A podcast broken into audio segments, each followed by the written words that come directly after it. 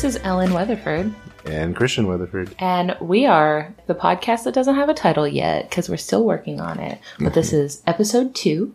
We have yet to upload any of them, so if you are listening to them in episode order, and this is your second one, I have great news because we have made some improvements. Oh, first, Oh, yes. yeah, we've made some housekeeping updates. The first one is that we have intro music now, which is um, the track is called Adventuring. It is by Louie Zong off of his album B Sides. And I'm really happy that now we have a little bit of musical incorporated into the um, podcast. I think it's going to sound great. Yes, it's very nice. We've also made some updates to our equipment. We have got some nice little boom arms here so that our microphones are isolated from the desk, and hopefully that's going to cut down on some of the noise distortion.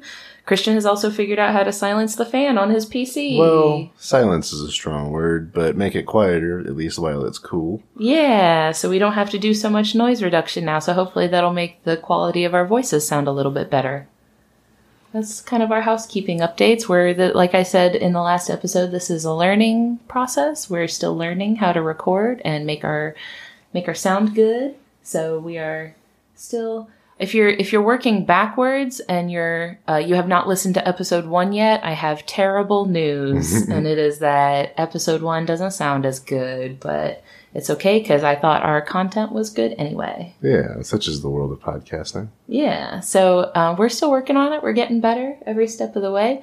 Last episode, we talked about the American alligator and the Florida manatee, which were some local favorites of ours. We stayed pretty close to home for our first episode, but in this episode, we kind of went off on a different direction. We branched out a little bit. So, um, since I went first last episode, Christian, how about you take the lead? Oh, gladly. So, my friend for this episode is the electric eel. I'm so excited. Uh, so, right off the bat, let me just say the electric eel, not actually an eel, Oh, well. okay then. right? So, it is considered what's called a knife fish. A knife fish. Yeah. So if you've ever seen an electric eel, you might understand why it belongs to that group called the knife fish because it's very slender, almost cylindrical, and kind of its tail ha- has an edged look about it because of its fin. Oh, okay. That makes sense. Yeah, but let, let me kind of get into the, the meat of the electric eel real quick. Okay. So they grow to be about two meters long, which is six feet, seven inches. No way. That is huge. That's a big one. That's way bigger than I thought it would be. and they grow to weigh about 20 kilograms or 44 pounds.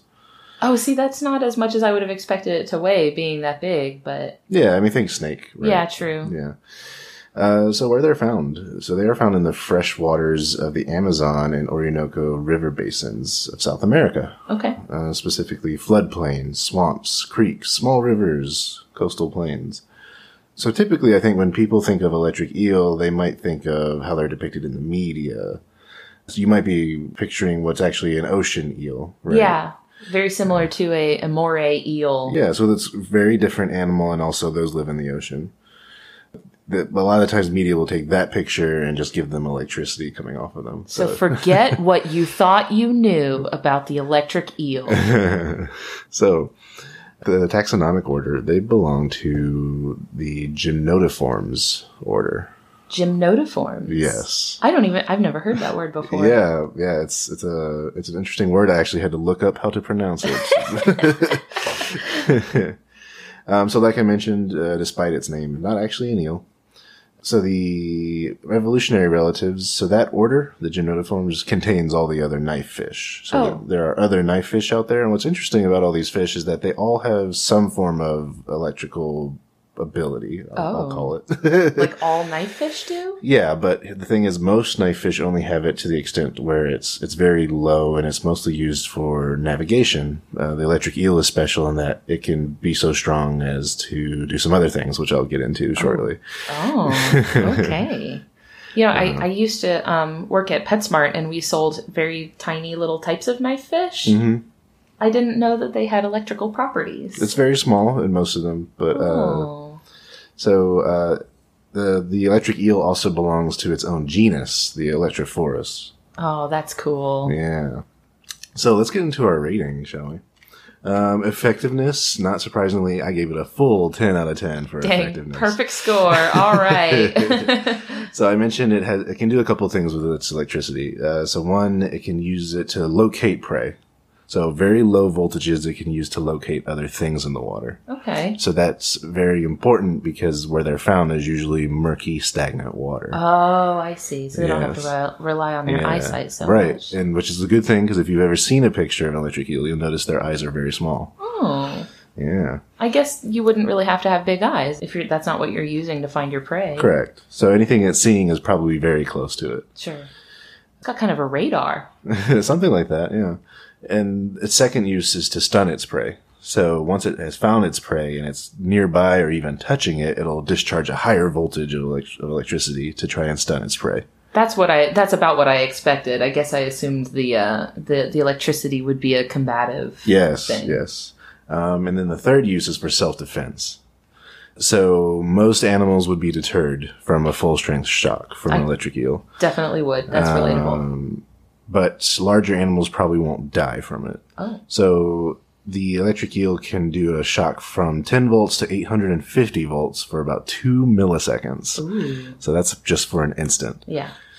So it's not usually fatal to adult humans, mainly because uh, the amount of electricity you would need to cause atrial fibrillation in the heart is to run an, a current of 700 milliamps for about 30 plus milliseconds. Oh, okay. So it really comes down to the duration of why it doesn't. It's not considered fatal to most humans. Oh, okay.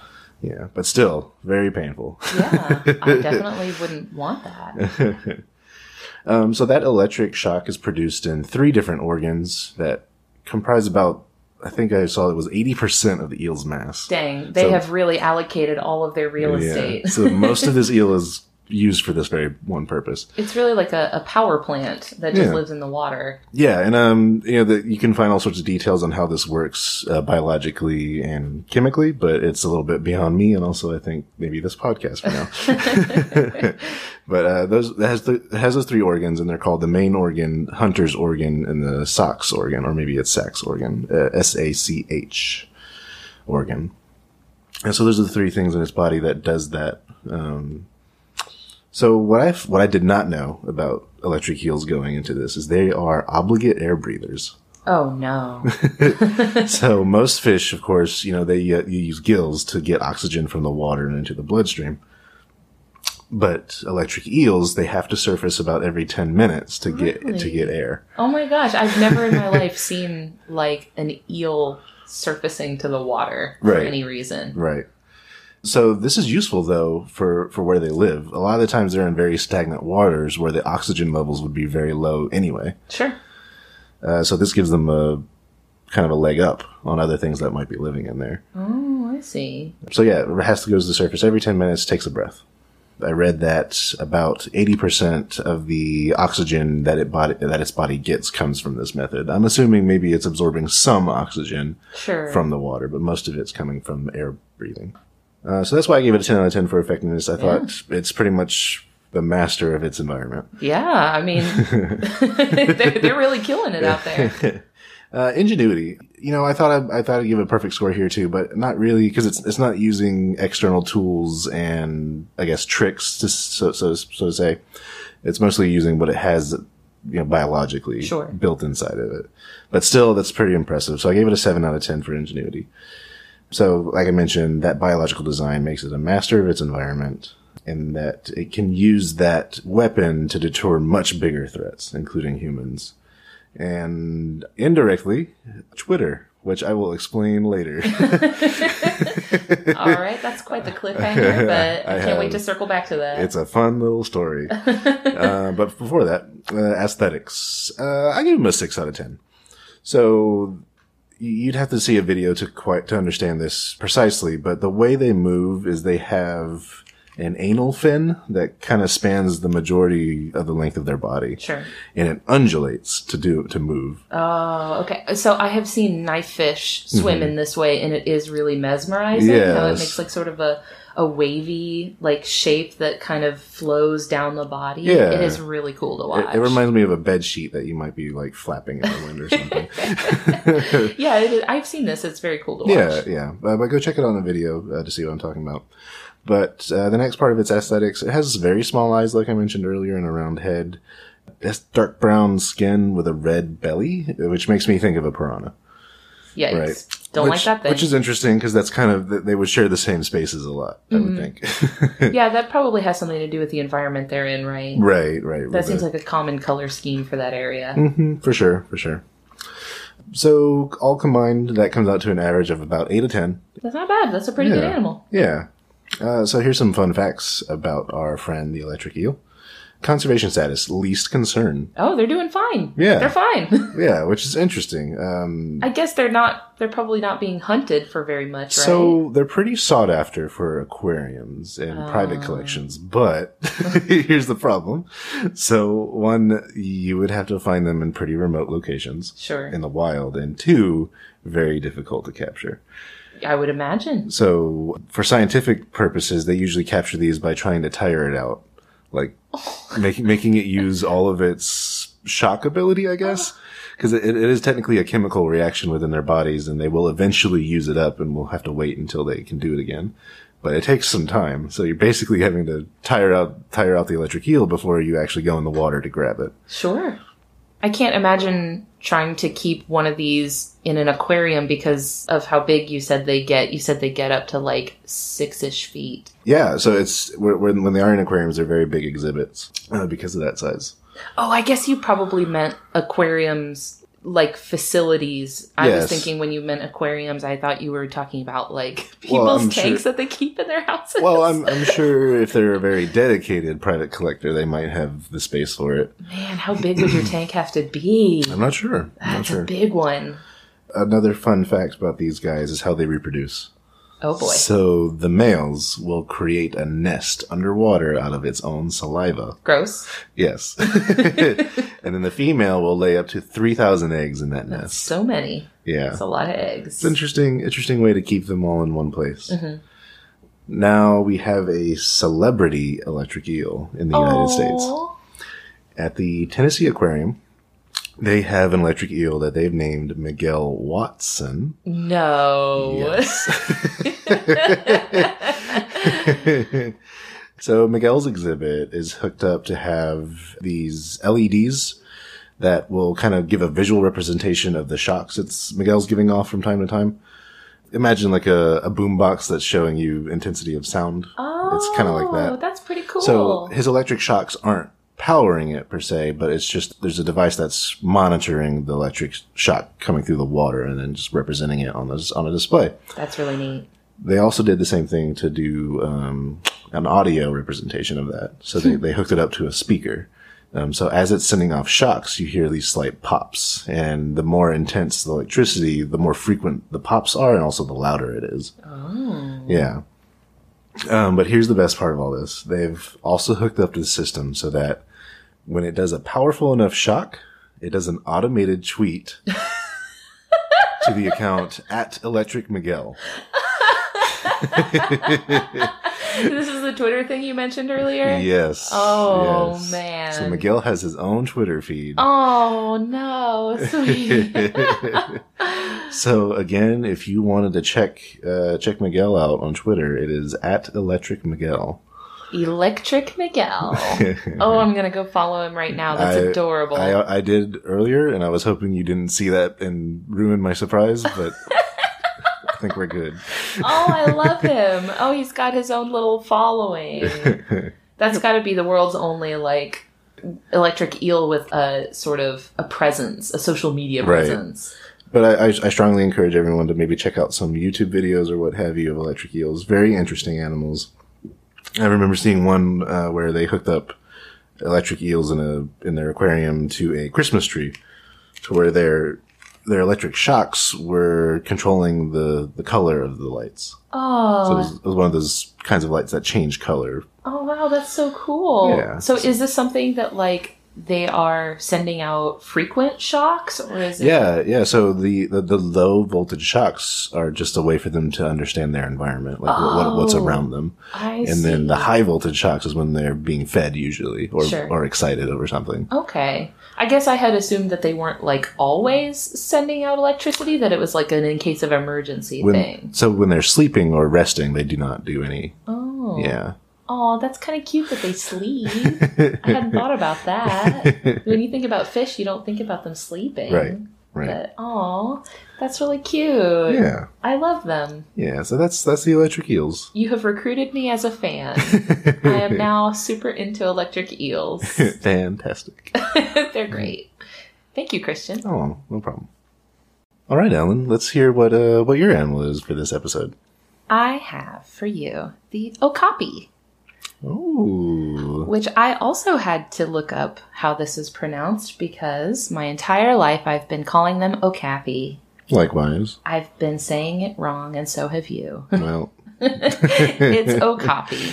But so uh, the okapi, uh, this is the Okapia johnstoni. If you've never seen one before, this is this is a five foot or one and a half meter tall at the shoulder, eight foot or two and a half meter long from the head to the base of the tail. So it's a kind of a, a large animal. Yeah. They're a four-legged ungulate. Ungulate meaning that they have hooves. They do have cloven hooves, so that's similar to a sheep or a goat or a pig or something like that. Okay.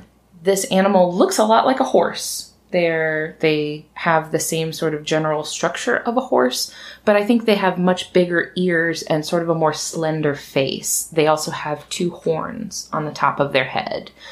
kind of the most notable feature of the way that they look is that most of their body is a dark brown or a black color, but their legs have black and white horizontal stripes.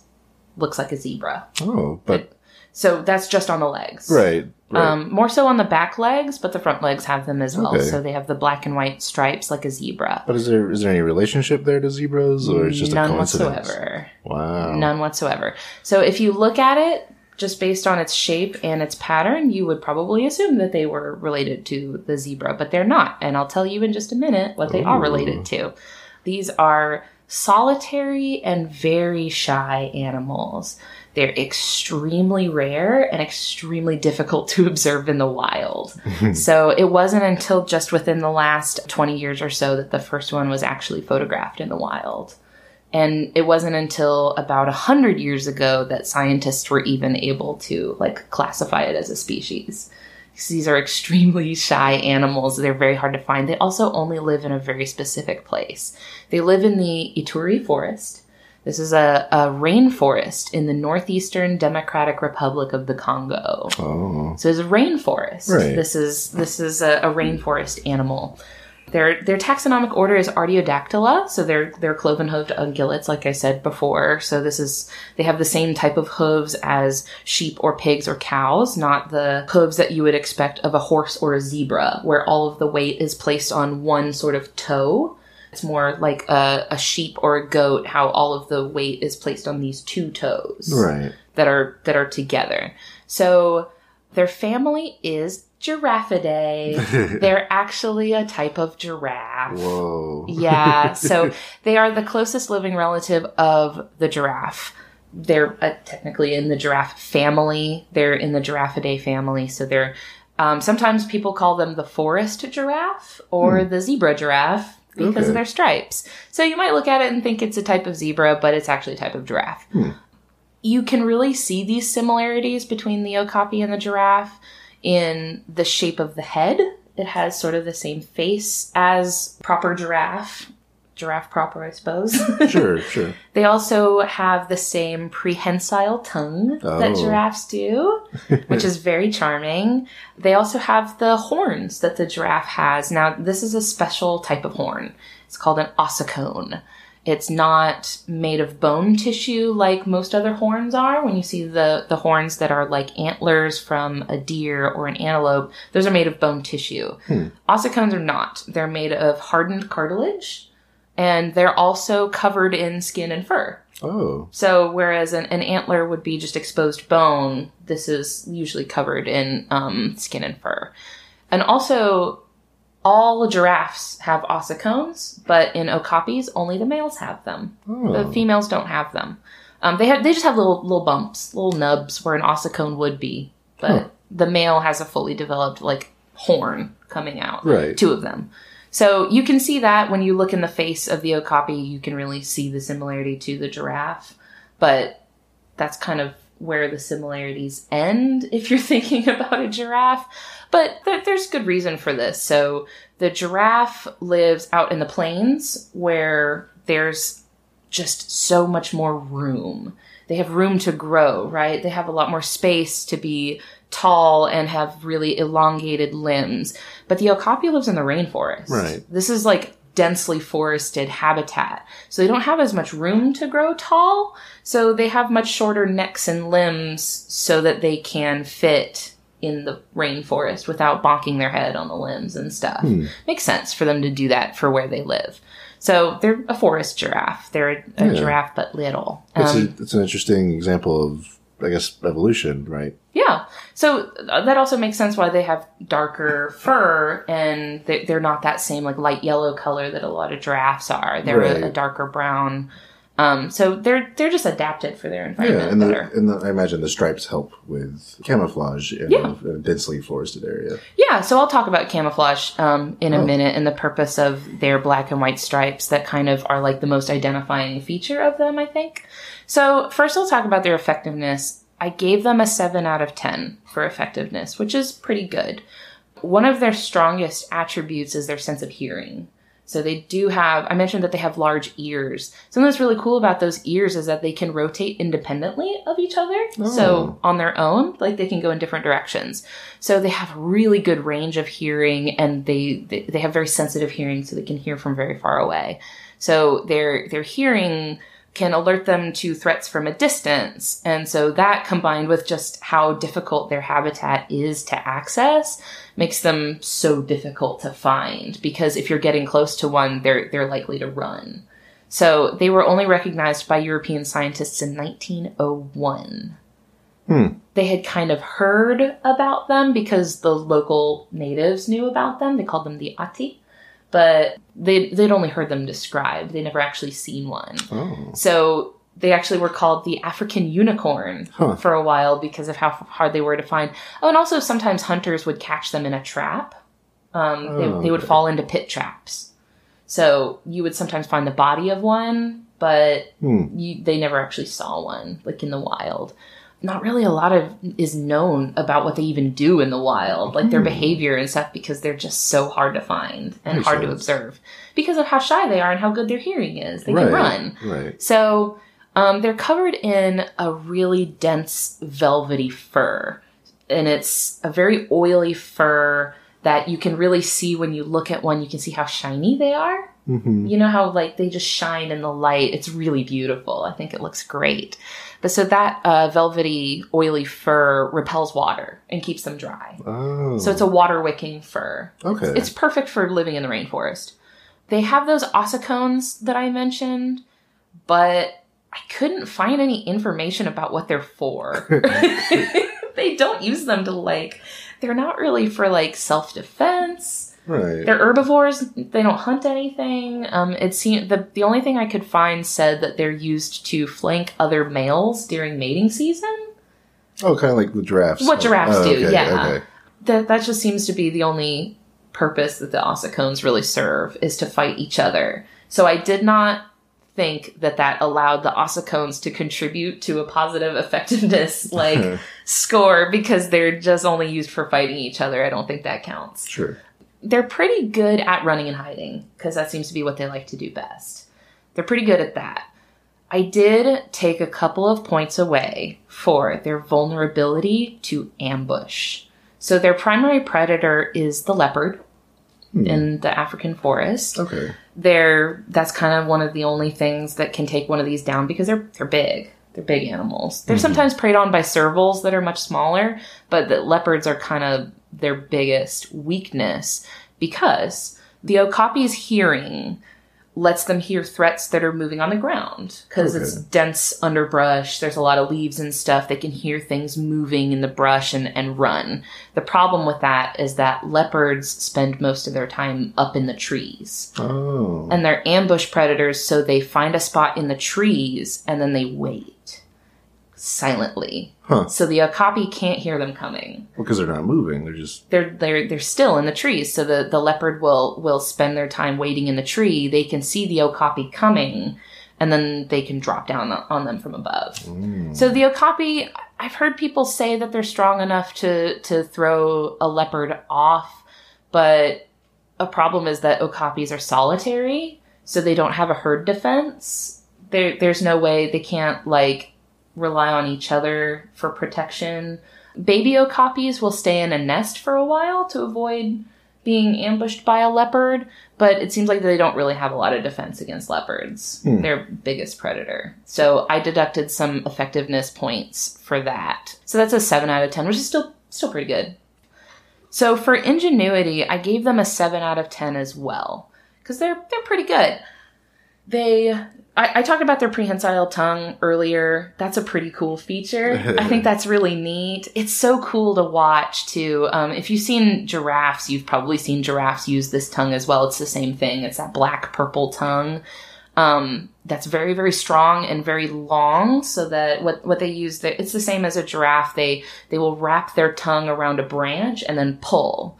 So the tongue strips all of the buds and the leaves off of the branch. Um, directly into their mouth. yeah, just just brings it's a straight shot. Like the, the the tongue is is really good for stripping buds and leaves, so it leaves the twigs behind, right? Oh, that's smart. So that's a really cool. It's really useful. It's also used for grooming. They can clean their eyes and clean their ears and When when you say clean their eyes, do you, Yeah. they're licking their eyeballs? Yeah, licking their eyeballs. Oh no. they can clean themselves with it. Um, so it's it's really cool. That's, we should keep these as the rainforest secrets.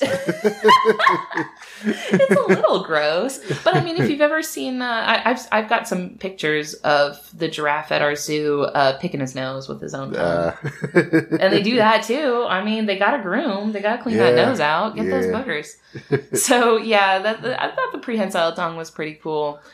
Uh, something that they do that is really neat is low frequency vocalizations, Hmm. which I also mentioned for the alligator. So this just seems to be a common thing. This was observed by the San Diego Zoo. Okapi communicate to each other with vocalizations that are so low pitched that humans and other predators can't hear it. okay. So, kind of like with the alligator, this is too low for a human to hear, but this also serves the additional purpose of being undetectable by other predators. Sneaky. Yeah, it's very sneaky. So, researchers suggest that this is so that okapi mothers and their babies can check in on each other and maintain contact while the mother's foraging for food.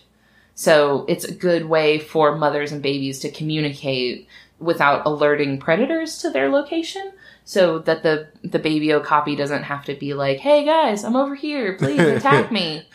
so, that's pretty neat that they and that was only recently discovered that they do that because it's so hard to monitor them. It, this is something that you can only like observe in, in captivity. Yeah. Oh, we mentioned their camouflage earlier. So the black and white horizontal stripes on their legs give it a natural camouflage in partial sunlight. Okay. So imagine what the sunlight looks like when it's filtering in through a canopy of leaves and branches. Right. How it has that sort of partial, it's like partly bright but partly dark. It's very high contrast. The horizontal black and white stripes fit in really well to that. Okay. Yeah, they're they're pretty hard to spot in that partial sunlight, but they also serve another purpose. Um, they're a visual cue to the babies. Really? So a baby okapi can more easily spot and follow its mother. So it's they call them follow me stripes. okay. Uh, so, so- so is it a way for the baby to identify that okapi from other okapis? It could. Okay. because each okapi's stripes are unique Huh. to the individual. Okay. So so it could, but what it's more used for since they are solitary animals, there's no risk of like them being like lost in a herd.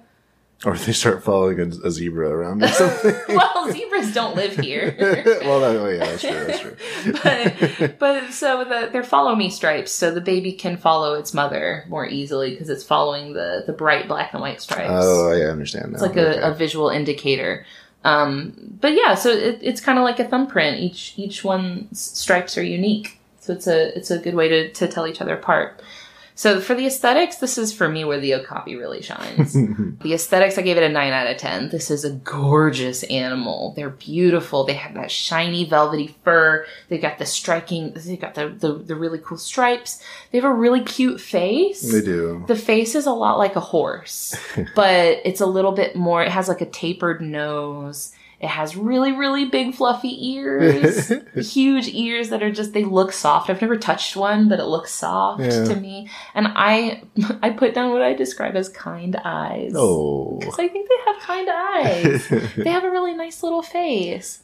So overall, that gave me an average of 7.5 out of 10. okay. Um, which is pretty good. If we Yeah. wanted to round up, we could and say it's an 8 out of 10. Yeah, I did too. So I mean, mine was close to seven and a half too. Oh, Just- okay. yeah. Well, we'll call it an eight because it's a good animal. okay. So I have some some miscellaneous information about the okapi that I found interesting. Their conservation status is endangered. They're not doing very very well. They are heavily threatened by deforestation.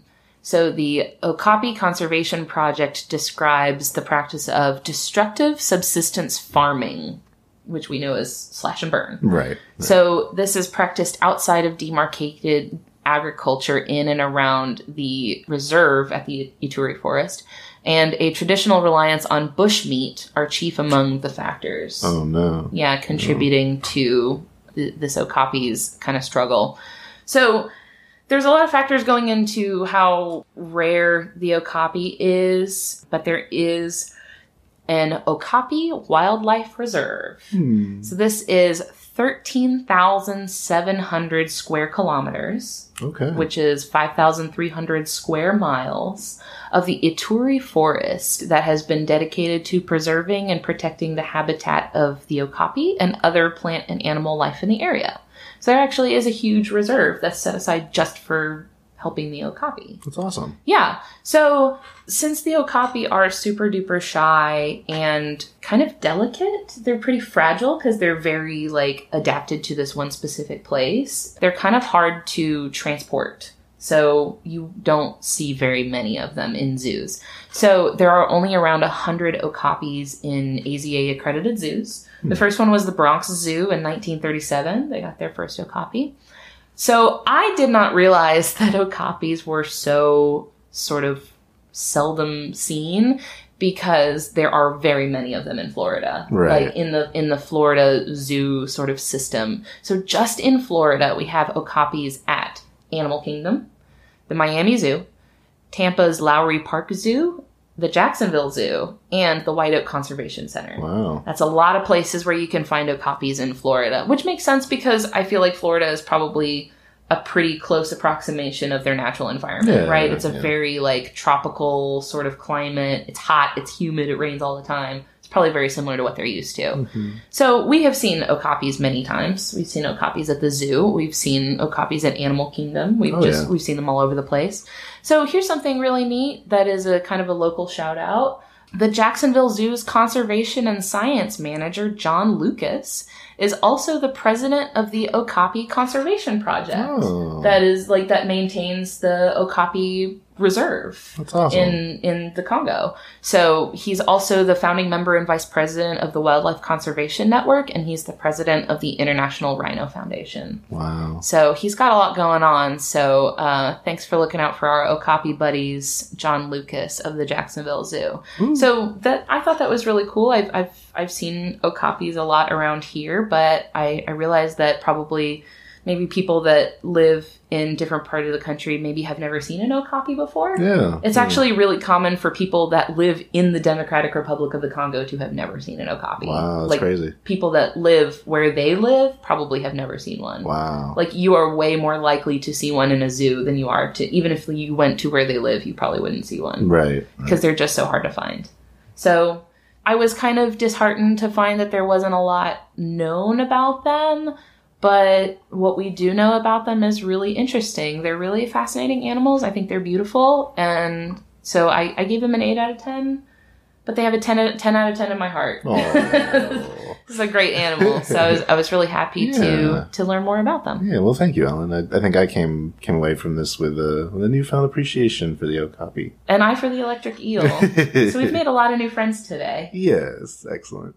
Okay, so that's it for us today. We're gonna wrap up. Uh, we I want to thank Louie Zong for the use of his track "Adventuring" from his album B Sides. Uh, he's a Burbank, California-based musician and illustrator who is very talented and has a lot of great music out there. You can check him out on Spotify or Bandcamp or whatever. He has very graciously allowed us to use his music for this podcast, and I think that's a a great addition to our sound. Yeah, definitely. That's all I got for today. Awesome. Well, thanks everyone for listening. Thank you for your time. All right. Bye.